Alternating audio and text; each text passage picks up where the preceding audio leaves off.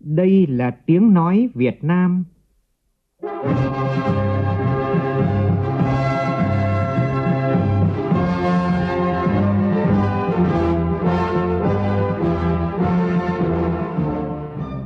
là tiếng nói Việt Nam, phát thanh từ Hà Nội, thủ đô nước Cộng hòa xã hội chủ nghĩa Việt Nam.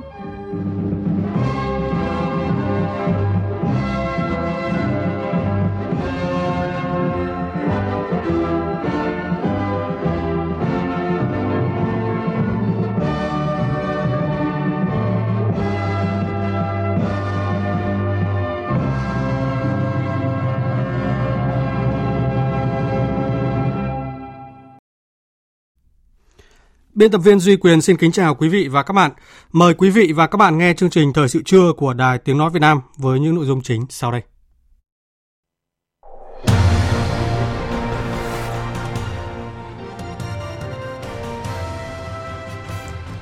Nhiều đại biểu Quốc hội chưa đồng tình với việc ban hành dự án luật lực lượng tham gia bảo vệ an ninh trật tự ở cơ sở.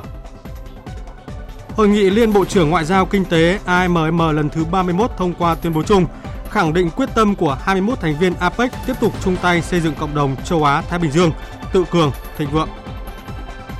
Bộ Y tế khẳng định ca nghi mắc COVID-19 tại Hà Nội tiếp tục có kết quả xét nghiệm âm tính với SARS-CoV-2 và không có khả năng lây nhiễm cho người khác. Tập đoàn BKV xuất khẩu lô hàng camera an ninh đầu tiên sang Mỹ. Trong phần tin thế giới, Tổng thống Mỹ Donald Trump cân nhắc giải pháp quân sự tấn công một cơ sở hạt nhân của Iran. Peru có tổng thống thứ ba chỉ trong vòng một tuần.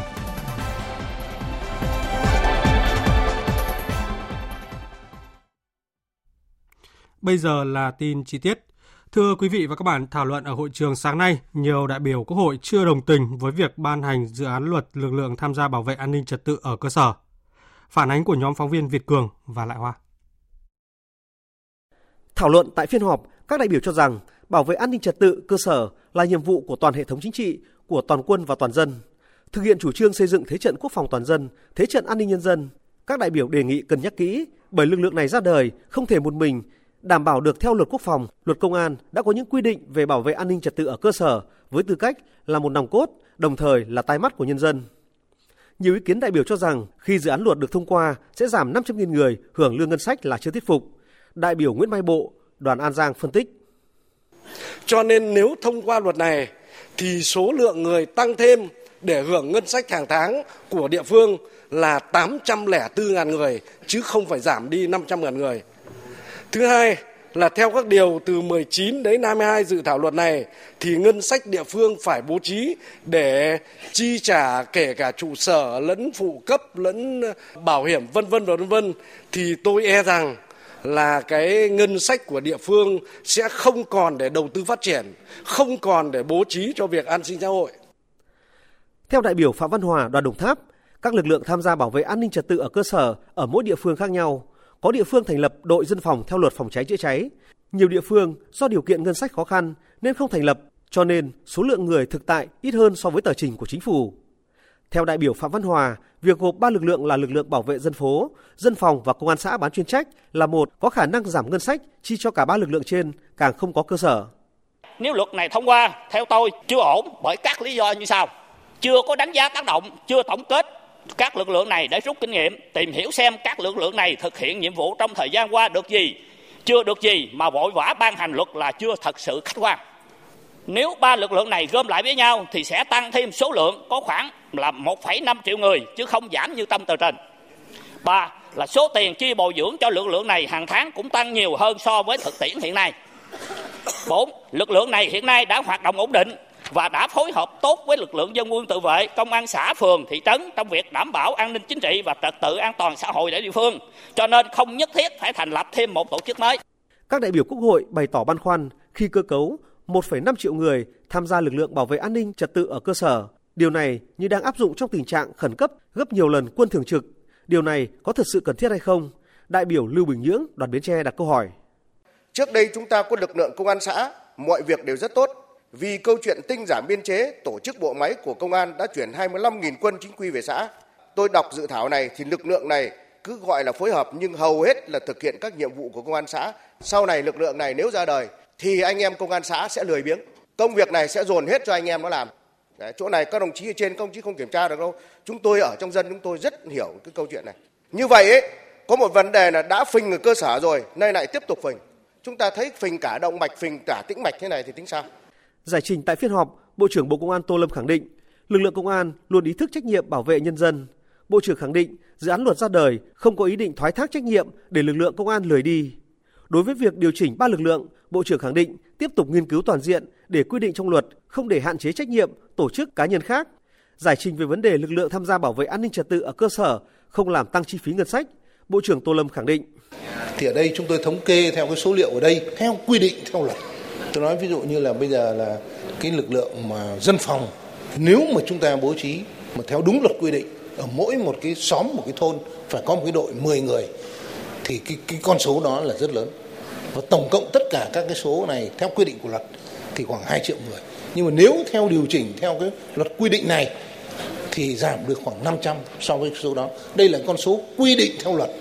Nhưng mà trên thực tế thì chúng tôi thống kê đây, cái lực lượng dân phòng hiện nay thì mới thành lập được khoảng độ 20% chứ đây không phải là cái con số mà mà tự nghĩ ra được để cho nó hình thành. Tổng hợp lại thì chúng tôi thấy là theo quy định lại theo cái dự thảo của cái luật này thì cái số người như vậy là trên thực tế sẽ giảm hơn. Sáng nay, Tổng thư ký Quốc hội Nguyễn Hạnh Phúc đã gửi phiếu xin ý kiến các đại biểu Quốc hội về một số nội dung của hai luật được tách từ luật giao thông đường bộ hiện hành là luật giao thông đường bộ sửa đổi và luật đảm bảo an toàn trật tự giao thông đường bộ. Kết quả xin ý kiến có 302 ý kiến không tán thành việc tách luật. Tin cho biết. Kết quả xin ý kiến về việc có tách thành hai luật hay không, có 104 đại biểu tán thành tương đương với 21,62% tổng số đại biểu Quốc hội, có 302 ý kiến không tán thành việc tách luật, tương đương với 62,7% tổng số đại biểu Quốc hội. Nội dung thứ hai được nêu ra trong phiếu xin ý kiến là việc chuyển chức năng quản lý đào tạo và sát hạch cấp giấy phép lái xe từ Bộ Giao thông Vận tải sang Bộ Công an – có 86 phiếu chọn phương án chuyển, chiếm 17,8% tổng số đại biểu Quốc hội. Số đại biểu chọn phương án không chuyển cao hơn rất nhiều với 321 phiếu, tương đương với 66,7% tổng số đại biểu Quốc hội. Nội dung thứ ba được đưa ra lấy ý kiến thăm dò là việc chuyển dự thảo luật này sang xem xét tại kỳ họp thứ hai Quốc hội nhiệm kỳ sau khóa 15. Có 251 phiếu xin ý kiến thể hiện quan điểm tán thành phương án này, tương đương với 52,1% tổng số đại biểu Quốc hội. Có 153 đại biểu chọn phương án thông qua tại kỳ họp 11 Quốc hội khóa 14 tháng 3 năm 2021. Chiều nay, Quốc hội họp phiên bế mạc kỳ họp thứ 10 Quốc hội khóa 14. Trước khi Chủ tịch Quốc hội Nguyễn Thị Kim Ngân phát biểu bế mạc kỳ họp, Quốc hội sẽ biểu quyết thông qua các luật và nghị quyết, gồm luật bảo vệ môi trường sửa đổi, nghị quyết về ngày bầu cử toàn quốc đối với cuộc bầu cử đại biểu Quốc hội khóa 15, bầu cử đại biểu Hội đồng Nhân dân các cấp nhiệm kỳ 2021-2026, nghị quyết về chất vấn và trả lời chất vấn và nghị quyết kỳ họp thứ 10 Quốc hội khóa 14.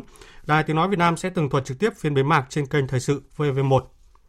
Chương trình thời sự trưa tiếp tục với các tin quan trọng khác. Hội nghị Liên Bộ trưởng Ngoại giao Kinh tế APEC gọi tắt là AMM lần thứ 31 diễn ra tối qua đã thông qua tuyên bố chung khẳng định quyết tâm của 21 thành viên tiếp tục chung tay xây dựng cộng đồng châu Á-Thái Bình Dương tự cường, thịnh vượng và duy trì vai trò của APEC là cơ chế hợp tác kinh tế hàng đầu khu vực trong những thập kỷ tới. Phó Thủ tướng Bộ trưởng Ngoại giao Phạm Bình Minh dẫn đầu đoàn Việt Nam tham dự hội nghị. Phóng viên Phạm Hà và Anh Tuấn thông tin. Tại hội nghị, nhiều thành viên đánh giá cao ý nghĩa quan trọng của Hiệp định Đối tác Kinh tế khu vực toàn diện vừa được ký kết tại Hội nghị cấp cao ASEAN lần thứ 37 tại Hà Nội, nhằm đóng góp thúc đẩy thương mại mở và tự do dựa trên luật lệ, cũng như tạo động lực thúc đẩy phục hồi kinh tế. Các bộ trưởng dành nhiều thời gian thảo luận về định hướng hợp tác APEC trong thời gian tới, trên cơ sở những thành tựu to lớn đã đạt được sau gần 3 thập kỷ kiên trì theo đuổi các mục tiêu BOGO. Các bộ trưởng đánh giá APEC cần tiếp tục đẩy mạnh liên kết kinh tế khu vực, trong đó có mục tiêu hướng tới hình thành khu vực thương mại tự do châu Á-Thái Bình Dương. Thứ trưởng Bộ Thương mại Thái Lan Werasak Wang Sufakijoson nhấn mạnh. Trong đại dịch COVID-19, đảm bảo dòng lưu chuyển hàng hóa giữa các nền kinh tế là điều vô cùng quan trọng. Các hoạt động thương mại dựa trên luật lệ của hệ thống thương mại đa phương và ủng hộ nỗ lực cải cách tổ chức thương mại thế giới, không tạo ra các rào cản thương mại không cần thiết, tạo điều kiện thuận lợi cho các hoạt động thương mại cũng giúp giảm các tác động kinh tế do đại dịch, cũng như kế hoạch phục hồi kinh tế hậu đại dịch. Đoàn Việt Nam do Phó Thủ tướng Bộ trưởng Ngoại giao Phạm Bình Minh dẫn đầu cũng đưa ra nhiều đề xuất quan trọng nhằm phối hợp kiểm soát dịch bệnh và phục hồi kinh tế, tăng cường kết nối, đảm bảo tính bền vững của các chuỗi cung ứng, cải cách cơ cấu kinh tế số nhằm phục hồi kinh tế và nâng cao tính tự cường trước những khủng hoảng và cú sốc trong tương lai. Việt Nam hoàn toàn ủng hộ thông qua tuyên bố các nhà lãnh đạo về tầm nhìn APEC sau năm 2020, tiếp tục khẳng định vị thế chiến lược của APEC là cơ chế hợp tác kinh tế khu vực hàng đầu, là động lực chính xây dựng cộng đồng châu Á-Thái Bình Dương, hòa bình, kết nối, tự cường và sáng tạo. Với chủ trương coi trọng hợp tác đa phương, với vai trò viên không thường trực Hội đồng Bảo an Liên Hợp Quốc và Chủ tịch ASEAN năm 2020, Việt Nam một lần nữa khẳng định sẽ tiếp tục nỗ lực cùng cộng đồng quốc tế thúc đẩy và làm sống động hợp tác đa phương, trong đó có hợp tác APEC. Hội nghị Bộ trưởng APEC lần thứ 31 cũng thông qua tuyên bố chung các Bộ trưởng Ngoại giao và Kinh tế, khẳng định quyết tâm của 21 thành viên APEC tiếp tục chung tay xây dựng cộng đồng châu Á-Thái Bình Dương tự cường, thịnh vượng và duy trì vai trò của APEC là cơ chế hợp tác kinh tế hàng đầu khu vực trong những thập kỷ tới. Sáng nay, Bộ Quốc phòng Việt Nam tổ chức hội nghị quan chức quốc phòng cấp cao ASEAN, gọi tắt là ASOM, theo hình thức trực tuyến. Thượng tướng Nguyễn Chí Vịnh, Thứ trưởng Bộ Quốc phòng, trưởng ASOM Việt Nam chủ trì hội nghị, với sự tham gia của các trưởng ASOM các nước ASEAN và Phó Tổng Thư ký ASEAN Hoàng Anh Tuấn, các tùy viên quốc phòng các nước ASEAN tại đầu cầu Hà Nội. Phóng viên Phương Hoa phản ánh. Phát biểu khai mạc hội nghị, Thượng tướng Nguyễn Chí Vịnh, Thứ trưởng Bộ Quốc phòng, trưởng ASOM Việt Nam cho biết, hội nghị diễn ra trong bối cảnh đại dịch COVID-19 đã và đang làm ảnh hưởng và cản trở nhiều hoạt động hợp tác quốc tế, trong đó có các hợp tác trong ASEAN. Trong tình hình như vậy, theo Thượng tướng Nguyễn Chí Vịnh, với tinh thần gắn kết và chủ động thích ứng, các nước ASEAN tiếp tục duy trì các hợp tác đa phương, đặc biệt là trong các hoạt động về chính trị, đối ngoại, kinh tế, quốc phòng, an ninh. Trong đó, điểm nhấn quan trọng là các hội nghị cấp cao ASEAN vừa diễn ra. Nỗ lực này đã cho thấy sự đoàn kết thống nhất cùng chung lợi ích của các nước ASEAN. Về hợp tác quốc phòng giữa các nước ASEAN thời gian qua, Thượng tướng Nguyễn Chí Vịnh nhấn mạnh. Trong năm vừa qua, chúng ta đã tổ chức tất cả các nội dung về hợp tác quốc phòng ASEAN với một chất lượng cao, mặc dù là chúng ta không trực tiếp gặp nhau. Hơn thế nữa, chúng ta cũng đóng góp tích cực vào cái việc phòng và chống Covid mà tiêu biểu là bản tuyên bố chung tại hội nghị hẹp Bộ trưởng Quốc phòng các nước ASEAN về hợp tác quốc phòng ASEAN chống Covid. Sau đó là những hội nghị, những cuộc diễn tập về quân y đã đóng góp tích cực vào cái công việc phòng và chống Covid ở mỗi nước cũng như là trong toàn khối ASEAN.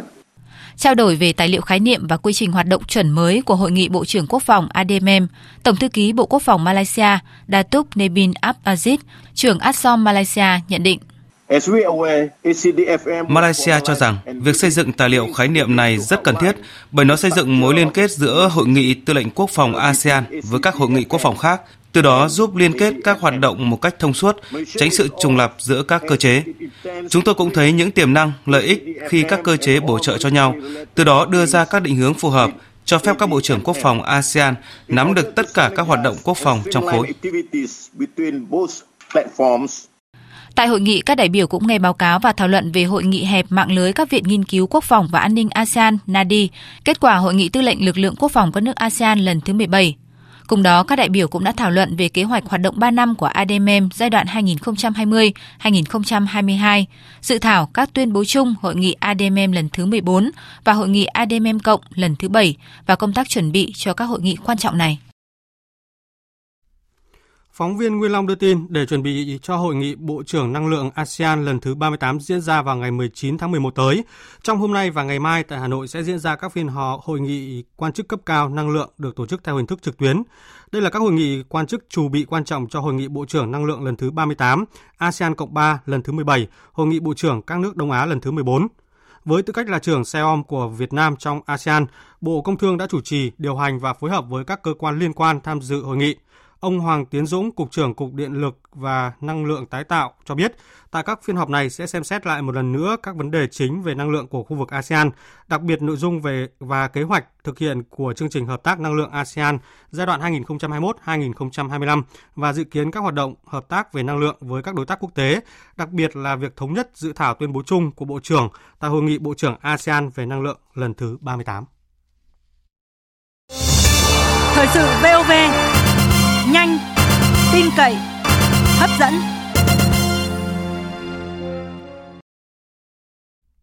Quý vị và các bạn đang nghe chương trình Thời sự trưa của Đài Tiếng Nói Việt Nam. Thưa quý vị, kế tục và phát huy truyền thống vẻ vang của mặt trận dân tộc thống nhất Việt Nam. 90 năm qua, mặt trận Tổ quốc Việt Nam luôn quán triệt sâu sắc tư tưởng của Chủ tịch Hồ Chí Minh, bám sát và vận dụng sáng tạo chủ trương, đường lối của Đảng, chính sách pháp luật của nhà nước, qua đó thực hiện hiệu quả các chương trình hành động, góp phần tích cực vào những thành tựu chung của cả nước. Trao đổi với phóng viên Đài Tiếng Nói Việt Nam, Bí thư Trung ương Đảng, Chủ tịch Ủy ban Trung ương Mặt trận Tổ quốc Việt Nam khẳng định, Mặt trận Tổ quốc luôn xác định củng cố phát huy đại đoàn kết dân tộc bao giờ cũng hết sức quan trọng, thời điểm hiện nay càng quan trọng. Chỉ có đoàn kết mới đủ sức đối phó với những khó khăn thách thức hiện nay. Nhân dân đang đặt niềm tin vào mặt trận, mặt trận đại diện cho nhân dân, phát huy dân chủ và đồng thuận xã hội. Sau đây sẽ là nội dung cuộc trao đổi. Mời quý vị và các bạn cùng nghe.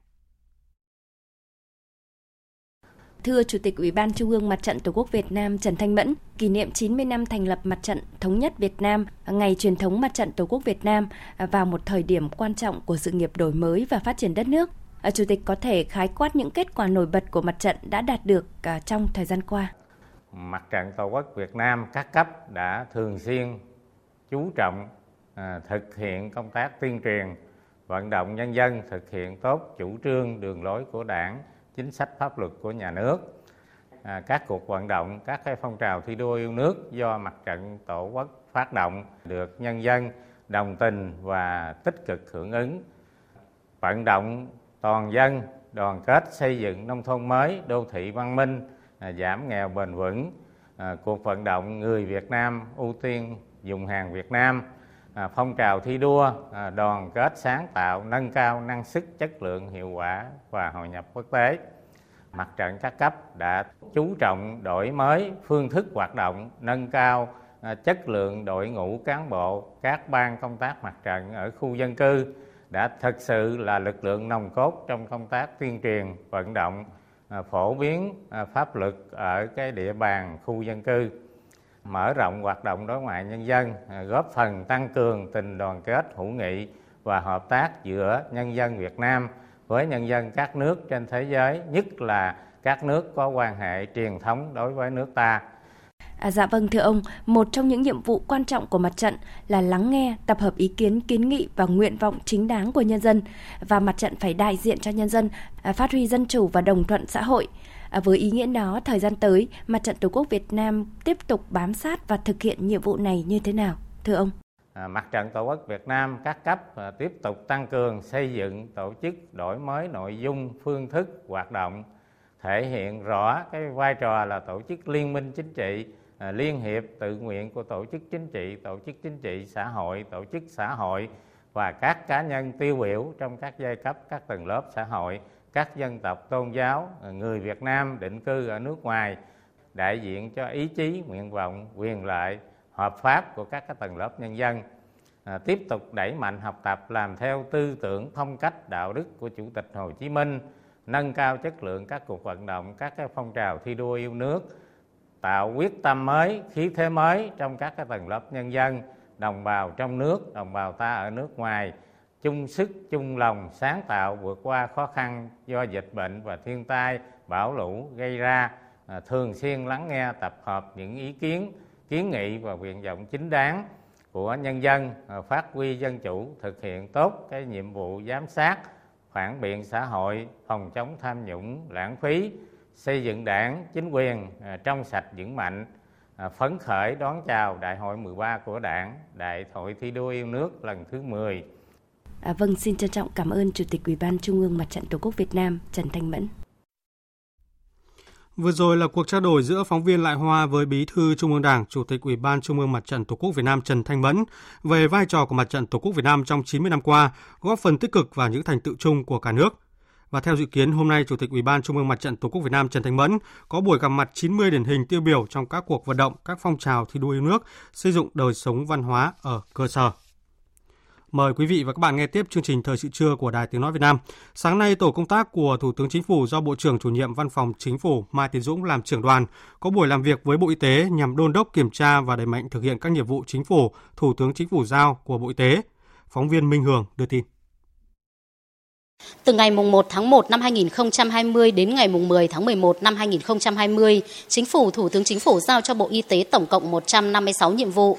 Đến nay, Bộ Y tế đã hoàn thành được 54 nhiệm vụ, đạt tỷ lệ 32%, 102 nhiệm vụ đang trong quá trình thực hiện, 4 nhiệm vụ chưa hoàn thành quá hạn. Năm 2020, Bộ Y tế cũng đăng ký với Chính phủ, Thủ tướng Chính phủ thực hiện 6 đề án. Hiện đã có 4 đề án hoàn thành đúng hạn, 2 đề án chưa đến hạn trình.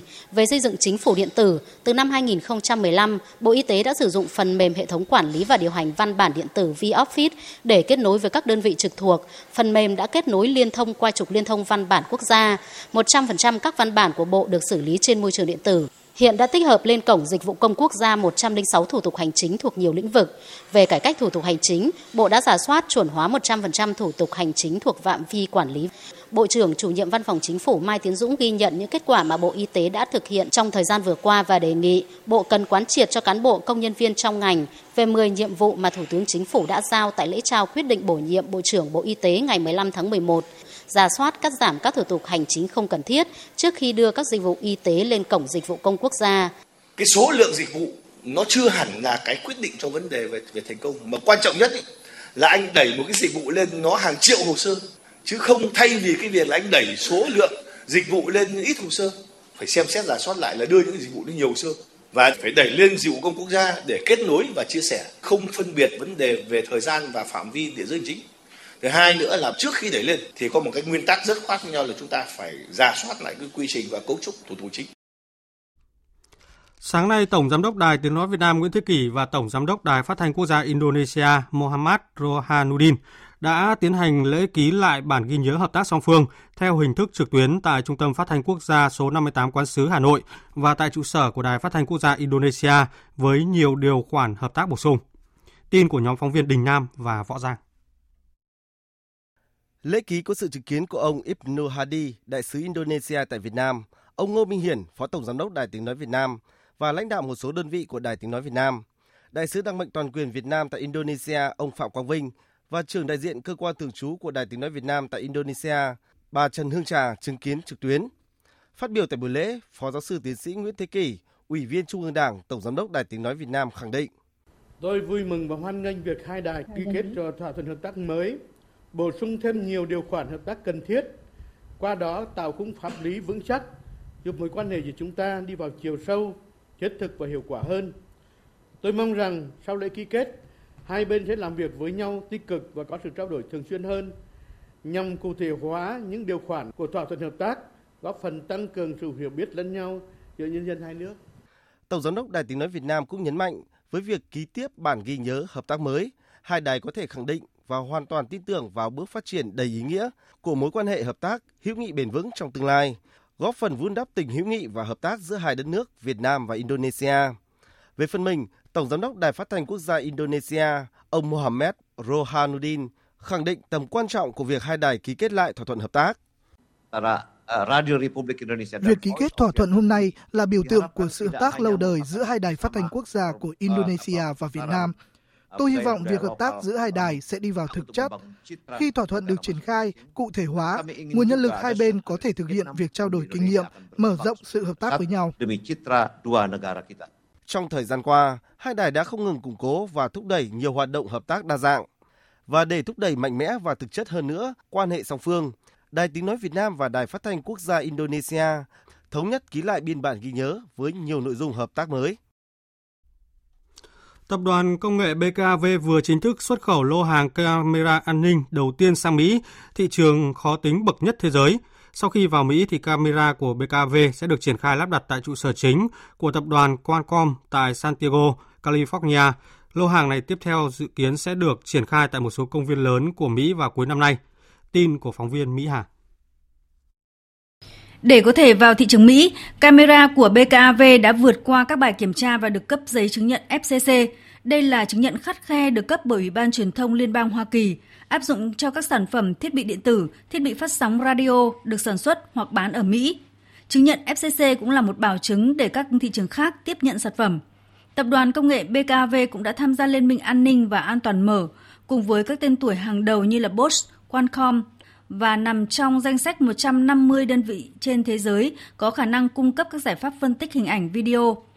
BKV là một trong những nhà sản xuất đầu tiên trên thế giới tích hợp thành công trí tuệ nhân tạo AI vào camera an ninh.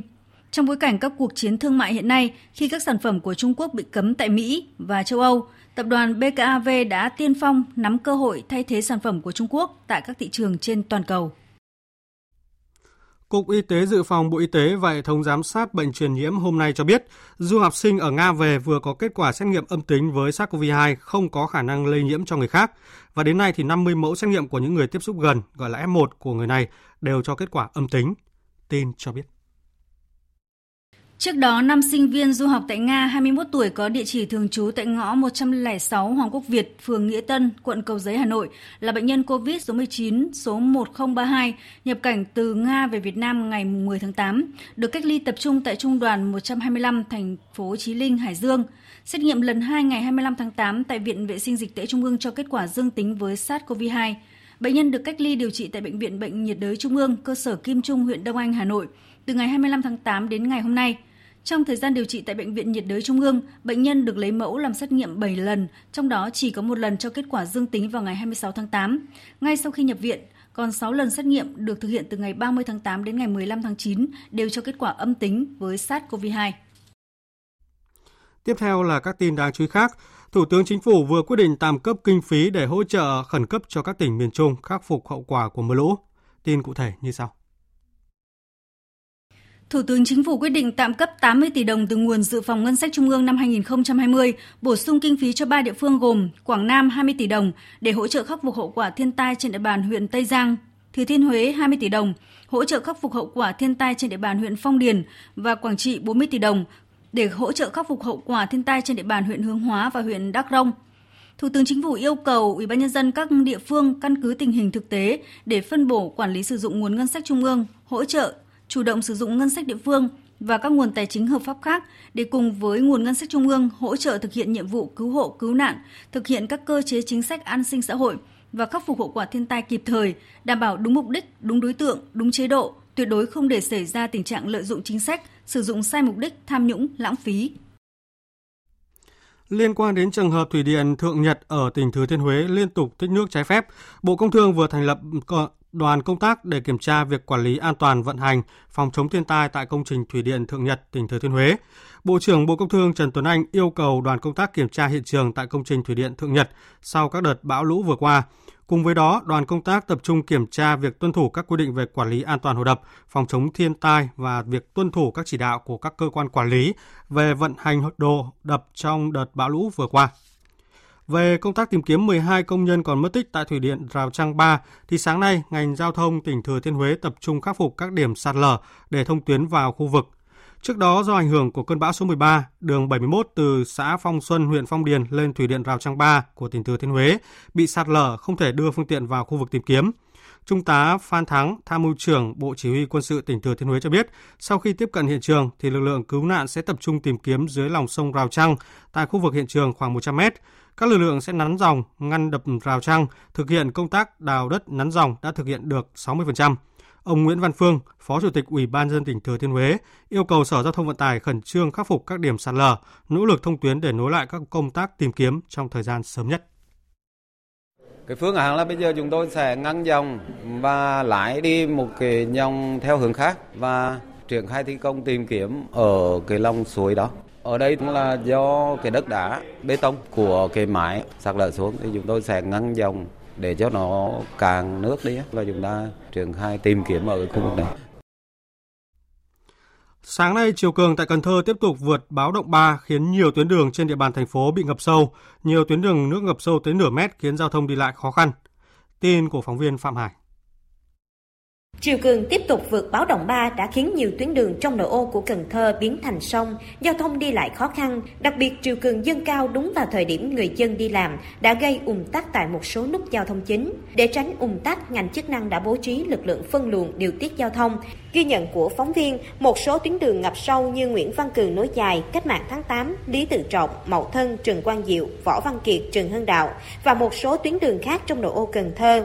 Tại tuyến đường Nguyễn Văn Cừ nối dài và Trần Quang Diệu, phương tiện qua lại bị chết máy đã được lực lượng hỗ trợ đẩy xe qua điểm ngập. Bà Quỳnh Thị Hoa, ngụ quận Bình Thủy, thành phố Cần Thơ cho biết, triều cường vượt báo động 3 đã gây khó khăn cho việc buôn bán, đi làm và đi học của học sinh. Bây giờ mấy người đi làm sáng giờ kìa ướt máu cho nên sao mà mà đi làm biết. Bữa nào nước gầm nước ngập tới chiều mới bán được, đó, nó giật khô mới bán được. Ngồi chơi vậy đó, nước lên làm cô gậu. Còn tại thành phố Hồ Chí Minh thì chiều qua chiều cường tiếp tục đạt đỉnh mới lên đến hơn 1,7 mét, khiến hàng chục tuyến đường biến thành biển nước. Người dân rất vất vả khi phải lội giữa dòng nước ngập sâu để về nhà. Và theo dự báo thì chiều cường tiếp tục dâng cao vào ngày hôm nay và kéo dài trong vài ngày sau đó sẽ xuống chậm. Và tiếp theo chương trình là một số thông tin thời tiết đáng chú ý. Thưa quý vị, thưa các bạn, thời tiết Bắc Bộ đang chuyển biến tốt dần lên những nhiễu động trong đới gió đông trên cao đang suy yếu nhanh, khiến cho các tỉnh Bắc Bộ chỉ còn mưa rào rải rác, tập trung chính ở các tỉnh Nam Đồng bằng Bắc Bộ, Hòa Bình và Sơn La, nhưng mà mưa cũng sẽ rất nhanh trong những giờ tới. Vài nơi trưa chiều trời giảm mây hưởng nắng. Trong khi đó thì các tỉnh miền Trung ngày nắng, đêm có mưa rào vài nơi. Thời gian này cũng là thời điểm mà Nam Bộ nói chung và thành phố Hồ Chí Minh nói riêng bắt đầu bước vào mùa chiều cường và theo nhận định của chuyên gia, dự báo mùa chiều cường năm nay sẽ ở mức cao và ngay như chiều cường, trong những ngày đầu tháng 10 âm lịch năm nay thì cũng ghi nhận được mức nước cao và còn tiếp tục đạt đỉnh vào ngày hôm nay và ngày mai nữa. Do ảnh hưởng của chiều cường và nguy cơ ngập úng có thể xảy ra ở vùng trũng thấp, đô thị ven biển khu vực Đông Nam Bộ như là thành phố Hồ Chí Minh, Tiền Giang, Bến Tre, Sóc Trăng, Trà Vinh, Bạc Liêu và Cà Mau. Thời gian ngập sâu nhất trong ngày khoảng từ 1 đến 4 giờ sáng và từ 15 đến 19 giờ chiều. Người dân chú ý nên có lộ trình phù hợp, tránh những cung đường thường xuyên xảy ra bị ngập úng. Xin được chuyển sang phần tin thế giới.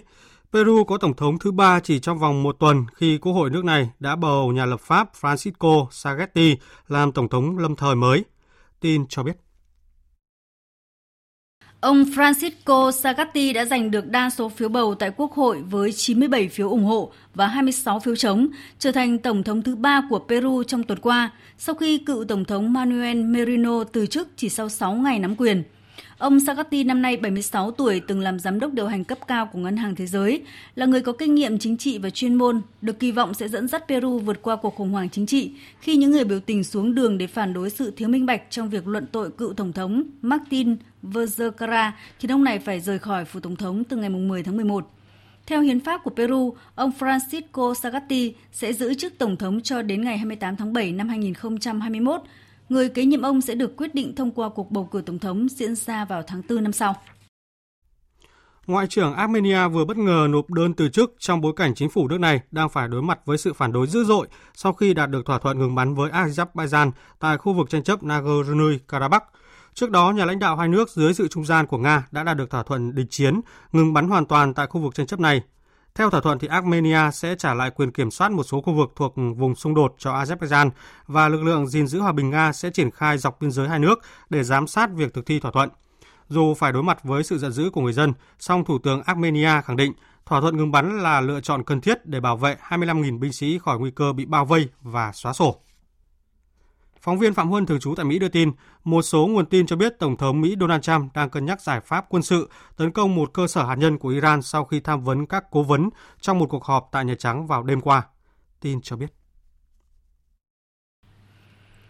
Các quan chức Mỹ tham gia cuộc họp với Tổng thống Donald Trump tại Nhà Trắng bao gồm Phó Tổng thống Mike Pence, Phó Chủ tịch Hội đồng Tham mưu trưởng Liên quân Mỹ tướng Mark Milley và quyền Bộ trưởng Quốc phòng Christopher Miller – những người này cho rằng một chiến dịch quân sự chống lại Iran sẽ có các hậu quả quân sự và chính trị nghiêm trọng mà có thể ảnh hưởng tới ông Donald Trump sau khi ông rời nhiệm sở vào đầu năm sau. Các cố vấn của ông Donald Trump cho rằng một giải pháp quân sự sẽ dẫn tới một cuộc xung đột rộng hơn trong khu vực trong bối cảnh ông Donald Trump đang tìm cách chấm dứt các cuộc chiến ở Afghanistan và Iraq. Thông tin về việc Tổng thống Donald Trump cân nhắc giải pháp quân sự với Iran được đưa ra sau khi cơ quan năng lượng nguyên tử quốc tế IAEA cáo buộc Iran mở rộng nguồn cung urani làm dầu ở mức thấp.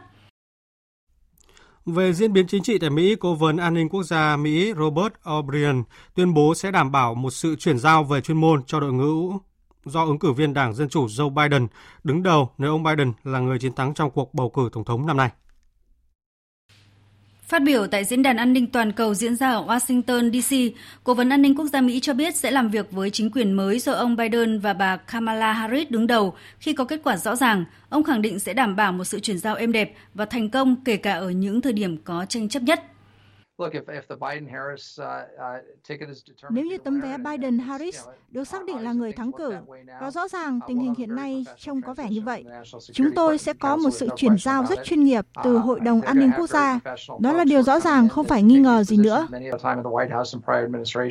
Theo truyền thông Mỹ, đến nay các bang đã cơ bản kiểm phiếu xong và kết quả cho thấy ứng cử viên Joe Biden là người chiến thắng với 306 phiếu đại cử tri.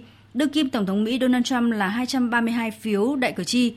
Theo quy định, ngày 8 tháng 12 tới là hạn chót các bang ở Mỹ phải xác nhận kết quả bầu cử và chọn ra các đại cử tri chính thức bầu tân Tổng thống vào ngày 14 tháng 12. Hôm nay, Thủ tướng Australia Scott Morrison bắt đầu chuyến thăm Nhật Bản, đối tác quan trọng hàng đầu của Australia trong khu vực. Chuyến thăm nhằm gia tăng lòng tin và thắt chặt hơn nữa mối quan hệ đối tác chiến lược, đặc biệt giữa hai nước trong bối cảnh khu vực có nhiều diễn biến phức tạp. Phóng viên Việt Nga thường trú tại Australia thông tin. Theo truyền thông Australia, một trong những nội dung chính được thảo luận trong chuyến thăm Nhật Bản lần này của Thủ tướng Scott Morrison đó là đẩy mạnh hợp tác quốc phòng bằng việc ký thỏa thuận hợp tác mới giữa hai nước. Báo điện tử ABC cho biết, trong khuôn khổ thỏa thuận này, Nhật Bản sẽ cho phép quân đội Australia được hoạt động trên lãnh thổ nước này. Và ngược lại, cho phép lực lượng phòng vệ Nhật Bản được hoạt động trên lãnh thổ Australia. Dư luận Australia cho rằng thỏa thuận này không chỉ thắt chặt quan hệ quốc phòng giữa hai nước, mà còn tạo cơ sở để Australia và Nhật Bản cùng phối hợp và tham gia nhiều hơn vào các hoạt động quân sự chung ở khu vực Ấn Độ-Thái Bình Dương, bao gồm cả việc tuần tra xung quanh các thực thể đang có tranh chấp ở Biển Đông và Hoa Đông. Chủ đề nổi bật thứ hai sẽ được thảo luận trong chuyến đi này, đó là năng lượng. Nhật Bản là thị trường nhập khẩu than đá lớn thứ hai của Australia, song nước này vừa cam kết sẽ trở thành nền kinh tế không phát thải vào năm 2050. Trong bối cảnh này, Australia hy vọng có thể cung cấp nhiên liệu sạch như hydrogen cho Nhật Bản trong quá trình nước này giảm bớt sự phụ thuộc vào nhiên liệu hóa thạch. Ngoại trưởng Mỹ Mike Pompeo vừa có các cuộc hội đàm và tiếp xúc kín với giới lãnh đạo Pháp vào ngày hôm qua theo giờ địa phương, trong bối cảnh Pháp là một trong những nước đầu tiên công nhận chiến thắng của ông Joe Biden trong cuộc bầu cử Tổng thống Mỹ. Phóng viên Quang Dũng thường trú tại Pháp đưa tin. Ngoại trưởng Mỹ Mike Pompeo có phiên hội đàm và tiếp kiến với Ngoại trưởng Pháp Jean-Yves Le Drian và Tổng thống Pháp Emmanuel Macron. Cả hai cuộc gặp đều không cho phép báo giới tham dự nhưng truyền thông Pháp đưa tin, sau cuộc hội đàm khoảng 45 phút với Ngoại trưởng Pháp Jean-Yves Le Drian, Ngoại trưởng Mỹ Mike Pompeo chỉ trao đổi trong khoảng thời gian ngắn vài phút với Tổng thống Pháp Emmanuel Macron. Theo báo chí Pháp, chuyến thăm của ông Mike Pompeo đến Pháp vào thời điểm này tạo ra một tình huống khó xử về mặt ngoại giao với chính quyền Pháp trong bối cảnh việc chuyển giao quyền lực tại Mỹ sau cuộc bầu cử tổng thống vẫn đang rất phức tạp. Tuần trước, ông Mike Pompeo từng lên tiếng chỉ trích các nguyên thủ nước ngoài sớm chúc mừng ông Joe Biden chiến thắng và tuyên bố Tổng thống Donald Trump sẽ tiếp tục tại vị trong nhiệm kỳ 2. Trong khi đó, nước Pháp và đích thân Tổng thống Pháp Emmanuel Macron lại là một trong những người đầu tiên chúc mừng ông Joe Biden chiến thắng cuộc bầu cử Tổng thống Mỹ. Do đó, trước chuyến thăm của ông Mike Pompeo, chính quyền Pháp đã ra thông báo cho biết chuyến thăm Pháp của ông Mike Pompeo được tiến hành theo đề nghị của chính Ngoại trưởng Mỹ và được thực hiện với tất cả sự minh bạch đối với đội ngũ của ông Joe Biden. Về nội dung của các cuộc gặp giữa ông Mike Pompeo với lãnh đạo Pháp, hai bên đều không thông báo bất cứ thông tin chính thức nào cho báo giới. Tuy nhiên, các nguồn tin ngoại giao Pháp cho biết hai bên đã bàn về ý định của Mỹ rút quân khỏi Afghanistan và Iraq trước khi kết thúc nhiệm kỳ tổng thống của ông Donald Trump, về thỏa thuận hạt nhân Iran hay về vấn đề chống biến đổi khí hậu. Dịch COVID-19 vẫn tăng mạnh tại nhiều quốc gia. Tính đến sáng nay, toàn thế giới ghi nhận hơn 55 triệu 300 nghìn ca nhiễm virus SARS-CoV-2, trong đó có hơn 1 triệu 300 nghìn người tử vong.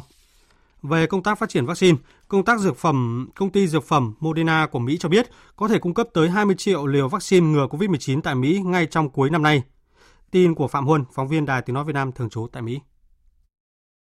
Phát biểu với báo giới, Giám đốc điều hành Moderna, ông Stephanie Bancel cho rằng đây là một thời điểm quan trọng trong nỗ lực phát triển vaccine ngừa COVID-19 của công ty. Ông Bancel nói rằng công ty sẽ nộp hồ sơ lên cơ quan quản lý thực phẩm và dược phẩm Mỹ để xin cấp phép sử dụng khẩn cấp và phân phối loại vaccine này sau khi hoàn tất xem xét các dữ liệu an toàn dự kiến vào cuối tháng này. Thỏa thuận đầu tiên mà chúng tôi đã đạt được với chính phủ Mỹ đó là cung cấp 100 triệu liều vaccine. Công ty dự đoán có thể xuất xưởng lên đến 20 triệu trong số 100 triệu liều đó vào trước cuối năm nay. Do vậy, chúng tôi đang sản xuất và dự trữ sản phẩm hàng ngày. Giả sử chúng tôi được FDA cấp phép vào một thời điểm nào đó trong tháng 12, tôi chắc chắn là công ty sẵn sàng để phân phối sản phẩm ở Mỹ theo những hướng dẫn của Trung tâm Kiểm soát và Ngăn ngừa Dịch bệnh.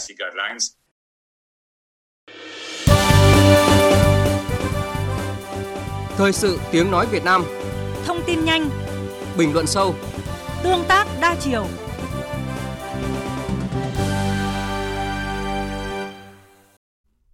Quý vị và các bạn đang nghe chương trình Thời sự trưa của Đài Tiếng Nói Việt Nam. Chương trình tiếp tục với một nội dung được nhiều người quan tâm. Thưa quý vị và các bạn, như Đài Tiếng Nói Việt Nam đưa tin, từ ngày 15 tháng 11 vừa qua, người dân không đeo khẩu trang phòng chống dịch nơi công cộng có thể bị phạt tới 3 triệu đồng. Mức xử phạt mới này được quy định trong Nghị định số 117 của Chính phủ. Đây được coi là biện pháp mạnh tạo tính gian đe giúp người dân nâng cao cảnh giác phòng chống dịch COVID-19 trong bối cảnh dịch vẫn đang bùng phát rất mạnh ở nhiều nước trên thế giới. Kỳ vọng là như vậy còn thực tế, những ngày đầu thực hiện quy định mới, người dân có ý thức hơn trong phòng chống dịch hay không? Bao nhiêu người vi phạm không đeo khẩu trang nơi công cộng đã bị xử lý và đâu là giải pháp mạnh để thực thi nghiêm các quy định phòng chống dịch? Phần trình bày của biên tập viên Thanh Trường ngay sau đây sẽ đề cập về vấn đề này. Cùng bàn luận nội dung này là phóng viên Văn Hải theo dõi mạng y tế và phóng viên Hà Khánh thường trú tại thành phố Hồ Chí Minh. À, xin chào anh Văn Hải ạ. Hôm nay là ngày thứ ba thực hiện tăng nặng mức xử phạt với người không đeo khẩu trang nơi công cộng theo Nghị định 117 của Chính phủ. À, theo quan sát và tìm hiểu của anh thì đến nay đã có ai vi phạm bị xử mức phạt này à, chưa và ý thức chấp hành của người dân thành phố Hà Nội trong phòng chống dịch ra sao ạ? À, vâng thưa quý vị, à, tại các địa phương thì chúng tôi đã thấy là cơ quan chức năng của các quận huyện, phường xã à, thì đã ra quân để bước đầu xử phạt những người không đeo khẩu trang tại nơi công cộng. À, còn theo quan sát của chúng tôi thì à, tại bệnh viện Bạch Mai, Việt Đức, Phụ sản Trung ương và một số bệnh viện khác à, thì việc đeo khẩu trang trong khu vực khám chữa bệnh được tuân thủ khá là nghiêm túc. À, tại những trung tâm thương mại lớn như là Ion Long Biên, Vincom Bà Triệu, Vincom Phạm Ngọc Thạch thì nhân viên bảo vệ thường xuyên túc trực tại lối ra vào, duy trì thường xuyên việc xịt nước sát khuẩn cho khách tới mua sắm cũng như là nhắc nhở việc đeo khẩu trang. À, còn trên phương tiện công cộng thì chúng tôi đã chứng kiến là nhân viên phụ xe buýt số 40B có lộ trình từ Văn Lâm Hưng Yên đến công viên Thống nhất Hà Nội đã buộc người không đeo khẩu trang xuống xe và sau đó thì những người này đã vào một số hiệu thuốc ven đường mua khẩu trang và đón chuyến buýt tiếp theo. À, vâng điều đó cho thấy là việc nhắc nhở kịp thời thì cũng đã nhắc nhở cho người dân à, nâng cao được cái ý thức à, phòng dịch. À, tuy nhiên thì bên cạnh đó à, do ý thức chưa cao nên một số người đã không thường xuyên đeo khẩu trang tại những cái khu vực mà tôi vừa nêu trên.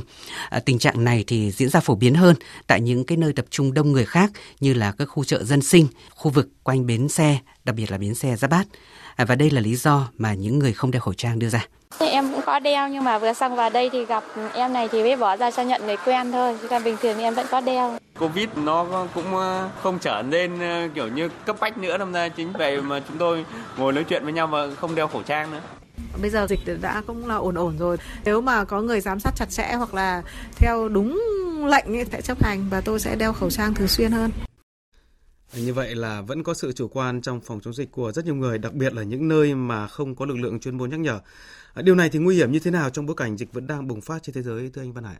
Đây được gọi là cách kiểm soát nguồn lây nhiễm bởi vì là cái nguy cơ mà phát hiện người lây nhiễm trong cộng đồng thì rất có thể xảy ra và nếu như mà chúng ta không đeo khẩu trang thì rất có thể à, cái nguồn lây nhiễm này được phát tán rất là nhiều nơi. Vì vậy là việc sử dụng khẩu trang đặc biệt quan trọng tại các địa điểm mà mọi người ở gần nhau và những nơi công cộng mà mà Bộ Y tế cũng như là các đơn địa phương đã khuyến cáo. Vâng, người dân ở thủ đô là vậy. Còn tại thành phố Hồ Chí Minh, nơi có mật độ dân số và dân số cao nhất cả nước thì sao? Phóng viên ờ, Khánh Hiệp sẽ thông tin ngay tới quý vị ờ, ngay bây giờ. Xin mời anh Khánh Hiệp ạ. Tại thành phố Hồ Chí Minh thì ờ, tại các công sở, các à, trường học, à, cơ sở y tế thì chúng tôi thấy cái việc mà đeo chấp bắt buộc đeo khẩu trang vẫn được thực hành khá tốt. Tuy nhiên mà theo quan sát của chúng tôi thì à, tại à, các nơi công cộng thì không khó để bắt gặp tình trạng là người dân là không đeo khẩu trang khi đi ngoài đường, ở công viên, trong các chợ, các nhà ga, bến xe và thậm chí là tại một số siêu thị cửa hàng tiện lợi nhỏ. Nếu như trước kia thì khi người khách hàng bước vào đều được bắt bắt buộc sát khuẩn đeo khẩu trang. Thì nay cũng có vẻ như thả cửa cho hành khách à, người dân vào mua sắm thoải mái mà không đeo khẩu trang. Và có vẻ như những kết quả khả quan trong công tác phòng chống dịch Covid-19 của nước ta đã làm cho người dân nghĩ rằng là dịch Covid-19 đã không còn nguy cơ trở lại và vì thế thì tâm lý chủ quan đã bắt đầu xuất hiện trong một bộ phận người dân ạ. À. Vâng, như vậy là cái tình trạng nó cũng không khác gì ở thành phố Hà Nội là mấy đúng không ạ? Theo cái quan sát của anh và anh có cái số liệu thống kê nào về xử phạt được những người vi phạm hay chưa và cái việc xử phạt người vi phạm đấy có gặp khó khăn gì hay không ạ? À, vâng, theo số liệu à, chúng tôi nắm được trong thời gian trước thì cái việc xử phạt là thực ra là không nhiều so với cái số thực để vi phạm và mặc dù thành phố đã có những chỉ đạo quyết liệt về việc à, bắt buộc đeo khẩu trang nơi công cộng và việc này thì giao lại cho các địa phương tuy nhiên thì à, thực tế là khó khăn trong công tác xử lý là lực lượng tại chỗ là khá mỏng nên không thể thường xuyên ghi nhận và xử lý các trường hợp vi phạm. Và người dân thì à, thường là khi bị phát hiện thì ít hợp tác trong xử lý mà thường đưa ra những lý do biện minh và thường nhiều người mà khi mà được nhắc nhở thì bắt đầu mới lấy khẩu trang ra đeo và không hợp tác trong uh, việc xử lý vi phạm. Và theo quan sát của phóng viên thì hiện nay các phương tiện công cộng như xe buýt taxi các siêu thị lớn thì cũng bắt đầu uh, làm tốt trở lại việc uh, nhắc nhở hành khách đeo khẩu trang. Vâng. một số phương tiện công cộng thì cũng đã bắt buộc khách phải đeo khẩu trang thì mới phục vụ. Tuy nhiên thì uh, tại các chợ truyền thống bến xe và nhất là công viên thì vẫn còn hình ảnh người dân không đeo khẩu trang và lực lượng chức năng thì thỉnh thoảng mới có thể là xuất hiện để mà xử lý các vi phạm ạ. Rồi, à, xin cảm ơn phóng viên Khánh Hiệp với những thông tin tại thành phố Hồ Chí Minh. À, như anh à, Khánh Hiệp và anh Văn Hải vừa chia sẻ thì vi phạm rất là nhiều nhưng mà xử lý lại ít. Thì thưa anh Văn Hải, các chuyên gia y tế và chuyên gia luật đã có những cái hiến kế nào để mà ngăn chặn tình trạng này ạ? À, vâng, theo một số luật sư thì các địa phương cần phải tính đến cái phương án là phạt nguội thông qua camera. Và sau đây là ý kiến của luật sư Nguyễn Văn Hưng, công ty luật hợp danh Slide Hà Nội. Hiện nay trong nhân dân thì một bộ phận là cũng rất chủ quan, không đeo khẩu trang khi đến nơi đông người. Và tôi cũng đã bắt gặp những cái tâm lý đối phó. Ví dụ như là gần đây tôi có đến cái ờ, phố đi bộ thì thấy rằng là người dân khi mà gặp lực lượng chức năng thì họ đeo khẩu trang. Và khi lực lượng chức năng đi qua thì họ lại bỏ ra. Thế thì ờ, về hành lang pháp lý thì đã có cái mức xử phạt cũng rất nghiêm khắc nhưng thực tiễn để mà xử lý được thì hiện nay thì ngoài những cái biện pháp xử phạt trực tiếp các cơ quan chức năng cũng đang nghiên cứu cái cơ chế là xử phạt nguội thông thường thì năm cái địa điểm công cộng thường là họ đều có những camera đây là một trong những cái ờ, cơ sở thuận lợi để có thể phạt nguội ờ, thưa quý vị, việc tăng nặng mức xử phạt đối với hành vi không đeo khẩu trang nơi công cộng là điều cần thiết để mà gian đe những người cố tình vi phạm trong bối cảnh dịch bệnh đang tiềm ẩn và luôn thường trực xâm nhập vào nước ta. Nhưng điều quan trọng vẫn là cách thức thực hiện. Nếu chính quyền ờ, cấp cơ sở và cơ quan liên quan thiếu cứng rắn, quyết liệt và thiếu kiểm tra giám sát, xử phạt nghiêm mà chỉ uh, ban hành trên văn bản mà thôi thì dẫu có tăng nặng mức xử phạt thêm 100 lần cũng vô tác dụng. Quý vị và các bạn vừa nghe biên tập viên Đài Tiếng Nói Việt Nam đề cập việc tăng mức xử phạt gấp 10 lần không đeo khẩu trang trong phòng chống dịch nơi công cộng, nhưng tình trạng vi phạm vẫn tràn lan. Tiếp theo chương trình như thường lệ là trang tin đầu tư tài chính và bản tin thể thao. Trang tin đầu tư tài chính. Các biên tập viên Thu Trang và Bá Toàn kính chào quý vị và các bạn. Trang tin đầu tư tài chính hôm nay có nhiều thông tin đáng chú ý. Mở cửa phiên giao dịch sáng nay, công ty vàng bạc đá quý Sài Gòn niêm yết giá vàng ở mức mua vào 55 triệu 850 000 đồng một lượng, bán ra 56 triệu 350 000 đồng một lượng, giảm nhẹ 50 000 đồng ở cả hai chiều mua vào và bán ra so với chốt phiên liền trước. Trong khi đó, công ty Bảo Tín Minh Châu niêm yết giá vàng SJC mua vào ở mức 55 triệu 960 000 đồng một lượng, bán ra 56 triệu 350 000 đồng một lượng. Vàng dòng Thăng Long có mức giá niêm yết thấp hơn, mua vào 53 triệu 510 nghìn đồng một lượng, bán ra 54 triệu 240 nghìn đồng một lượng. Cùng thời điểm, Ngân hàng Nhà nước công bố tỷ giá trung tâm đồng Việt Nam so với đô la Mỹ được áp dụng ở mức 23.174 đồng, giảm 10 đồng so với mức công bố trước. Với biên độ cộng trừ 3%, tỷ giá sàn là 22.479 đồng, đổi 1 đô la Mỹ, tỷ giá trần là 23.869 đồng. Công ty chứng khoán VN Direct nhận định tỷ giá này sẽ được duy trì cho đến cuối năm, bước sang năm 2021 sẽ dao động trong biên độ hẹp cộng trừ 0,5%, giúp tăng cường dòng vốn ngoại đổ vào Việt Nam. Về diễn biến giao dịch trên thị trường chứng khoán, các tín hiệu tốt liên tục xuất hiện, báo hiệu cơ hội tích lũy cổ phiếu tốt đối với các nhà đầu tư vào tháng cuối năm. Các chuyên gia cho rằng để gia tăng lợi nhuận, nhà đầu tư nên tìm tới các công ty chứng khoán đang thi hành chính sách miễn phí giao dịch hoặc là giao dịch ký quỹ ưu đãi. Chốt phiên sáng nay, VN Index đang ở mức 957,4 điểm, HNX Index đạt 145,38 điểm và Upcom Index ở mức 65,4 điểm. Giao dịch đáng chú ý nhất thuộc về một số cổ phiếu thép như NKG, HPG, HSG. Trong đó NKG tăng kịch trần lên 11.400 đồng từ khá sớm, khớp lệnh dẫn đầu sàn giao dịch House với hơn 7 triệu đơn vị. Liên quan tới nội dung này, công ty cổ phần chứng khoán Dòng Việt cho rằng trong bối cảnh ngắn hạn và dài hạn, thị trường chứng khoán thế giới không có nhiều thay đổi. Trong nước, VN Index tháng này có thể dao động từ 910 đến 960 điểm. Tiếp theo là những thông tin đáng chú ý cho các nhà đầu tư bất động sản. Thưa quý vị, theo Bộ Xây dựng, quý 3 số lượng dự án du lịch nghỉ dưỡng trên toàn quốc được cấp phép giảm mạnh, mức giảm tương đương 46,7% so với quý trước. Riêng khu vực miền Trung, số lượng dự án được cấp phép tăng mạnh 6 lần với 37 dự án mới. nhu cầu về nhà ở, trong đó có nhà ở giá rẻ vẫn rất lớn. Thời gian tới, bất động sản công nghiệp là điểm sáng khi thị trường tiếp tục đón nhận những thuận lợi từ Hiệp định Thương mại Tự do Việt Nam Liên minh châu Âu, kế hoạch rời Trung Quốc của nhiều tập đoàn đa quốc gia với điểm đến là Việt Nam và việc kiểm soát dịch bệnh tốt giúp Việt Nam thu hút vốn ngoại. Đầu tư tài chính biến cơ hội thành hiện thực. Đầu tư tài chính biến cơ hội thành hiện thực. Thưa quý vị và các bạn, từ ngày 1 tháng 1 năm 2021, luật chứng khoán 2019 có hiệu lực, một số lĩnh vực sẽ bắt buộc phải xếp hạng tín nhiệm khi phát hành trái phiếu doanh nghiệp. Đó là những lĩnh vực nào và Việt Nam cần làm gì để phát triển hoạt động xếp hạng tín nhiệm? Phóng viên Lệ Hằng thông tin tới quý vị và các bạn. Theo đánh giá của nhiều tổ chức tài chính quốc tế thì thị trường vốn của Việt Nam phát triển rất nhanh trong thời gian gần đây. Sau dịch bệnh Covid-19, uy tín và mức xếp hạng thị trường này của Việt Nam cũng được nâng lên.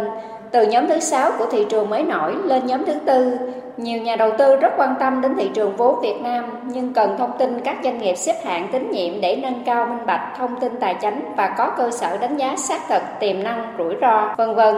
Nhiều chuyên gia nhận định việc xếp hạng tín nhiệm sẽ góp phần hiệu quả hơn hoạt động cả cung và cầu về vốn trên thị trường, đồng thời góp phần vận hành một cách hiệu quả thị trường nợ, cải thiện thanh khoản.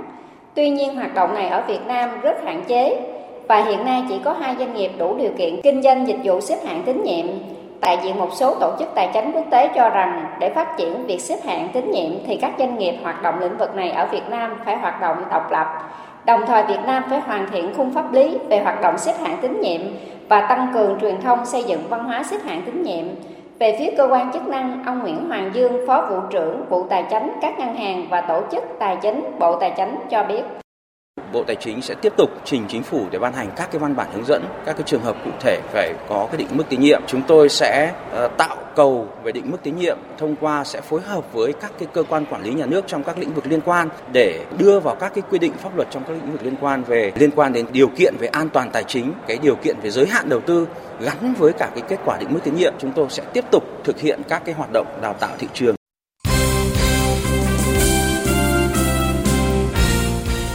và các bạn, chiều nay 17 tháng 11, tại nhà thi đấu tỉnh Đắk Lắk diễn ra cặp đấu thuộc lượt trận thứ hai giải Futsal Cúp Quốc gia 2020. Lúc 14 giờ, Cao Bằng đọ sức với Tân Hiệp Hưng, còn vào lúc 16 giờ, Quảng Nam đấu với Savines Sana Khánh Hòa. Trước đó ở lượt trận đầu tiên, Quảng Nam thắng đậm Cao Bằng 7-0, còn Savines Sana Khánh Hòa hòa Tân Hiệp Hưng 2 đều.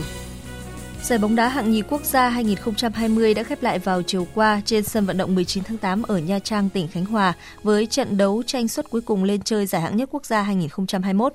Kết quả là đội Gia Định đã vượt qua Công an Nhân dân 1-0 để giành tấm vé cuối cùng lên chơi giải hạng nhất mùa tới. Như vậy, giải bóng đá hạng nhì quốc gia 2020 đã kết thúc với 3 suất thăng hạng thuộc về các đội bóng Phú Thọ, Phù Đồng và Gia Định. Cũng trong chiều qua diễn ra lượt trận thứ 5 tại bảng B, giải bóng đá hạng 3 quốc gia 2020. Đội trẻ Quảng Nam thắng Phú Yên 1-0. Với kết quả này, đội trẻ Quảng Nam được 9 điểm và giành ngôi đầu bảng B trước một vòng đấu. Căn cứ theo điều lệ giải, đội trẻ Quảng Nam đã giành quyền lên chơi giải bóng đá hạng nhì quốc gia mùa bóng 2021. Trước đó tại bảng A, suất thăng hạng đã thuộc về đội Hải Nam Vĩnh Phúc.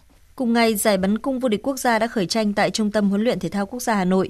Giải quy tụ tới 170 vận động viên, trong đó có sự góp mặt của những cung thủ đã giành vé tham dự Olympic năm 2021 như Đỗ Thị Ánh Nguyệt và Nguyễn Hoàng Phi Vũ. Tuy nhiên, ngày thi đấu đầu tiên của giải đã diễn ra trong điều kiện thời tiết không thuận lợi vì mưa gió. Cung thủ Nguyễn Hoàng Phi Vũ, đơn vị Hải Phòng, chia sẻ. Nếu mà mưa to thì nó ảnh hưởng đến ờ, đường tên bay, nó sẽ làm nặng tên, nó sẽ tên sẽ bị thấp. Một là sẽ ngắm lên cao hơn một chút, hoặc là hai sẽ là chỉnh nước ngắm. Mỗi người một cách làm khác nhau. Còn vào tối qua diễn ra trận đấu thứ 38 giải bóng rổ chuyên nghiệp Việt Nam VBA 2020 giữa Hồ Chí Minh City Wing và Thăng Long Warriors. Sau 4 hiệp đấu, Thăng Long Warriors thắng cách biệt Hồ Chí Minh City Wing với tỷ số cách biệt 89-66, qua đó có chiến thắng thứ tư liên tiếp tại vòng bảng VBA 2020 và tiếp tục duy trì vị trí thứ hai trên bảng xếp hạng. Còn Hồ Chí Minh City Wings đang đứng cuối cùng trên bảng xếp hạng. Tối nay 17 tháng 11, Nha Trang Dolphin sẽ tiếp Cần Thơ Catfish ở trận đấu thứ 39. Để chuẩn bị cho mùa giải mới, nhiều đội bóng của bóng đá Việt Nam đang tích cực hoạt động trên thị trường chuyển nhượng. Tâm điểm là bản hợp đồng của Á quân V-League, câu lạc bộ Hà Nội với tiền vệ Giovanni Mano từ câu lạc bộ Sài Gòn. Giovanni chia sẻ khi chuyển qua đầu quân cho Hà Nội. Um Tôi hạnh phúc khi có mặt ở đây, được trở thành một phần của đội bóng tầm cỡ này là mong muốn của tôi kể từ khi đặt chân đến Việt Nam. Tôi rất vui mừng với sự kiện đáng nhớ này trong cuộc đời của mình. Mục tiêu của tôi khi đến đây là để chinh phục những danh hiệu. Với tiềm lực hiện tại, từng bước, từng bước một, Hà Nội sẽ đạt được những điều tốt đẹp và hướng đến những mục tiêu quan trọng nhất. Ngoài Giovanni chuyển sang Hà Nội còn có 15 cầu thủ khác đã rời câu lạc bộ Sài Gòn sau khi V-League 2020 kết thúc. Nói về việc hàng loạt cầu thủ rời đi và kế hoạch của đội bóng mùa tới, huấn luyện viên Vũ Tiến Thành cho biết. Đúng là có 16 cầu thủ chia tay với đội Sài Gòn FC. Có nhiều cái thông tin trên báo chí mà khi tôi đọc là các cầu thủ bỏ đi là vì những cái nội tình thì tôi nghĩ đó là cái điều không có đúng sự thật. Mà các cầu thủ tự họ rời đi đội bóng chứ chúng tôi chưa có sa thải bất cứ ai.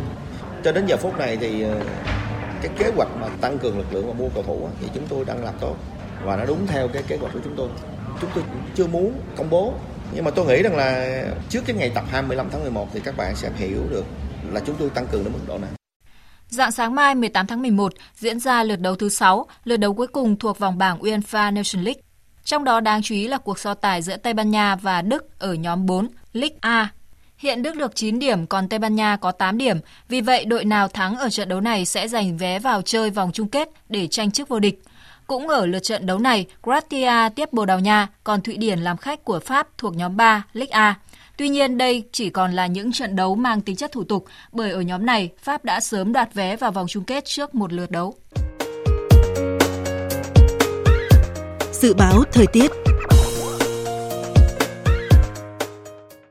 Phía Tây Bắc Bộ có mưa vài nơi, trưa chiều giảm mây hừng nắng gió nhẹ. Sáng sớm và đêm trời lạnh, nhiệt độ từ 18 đến 27 độ.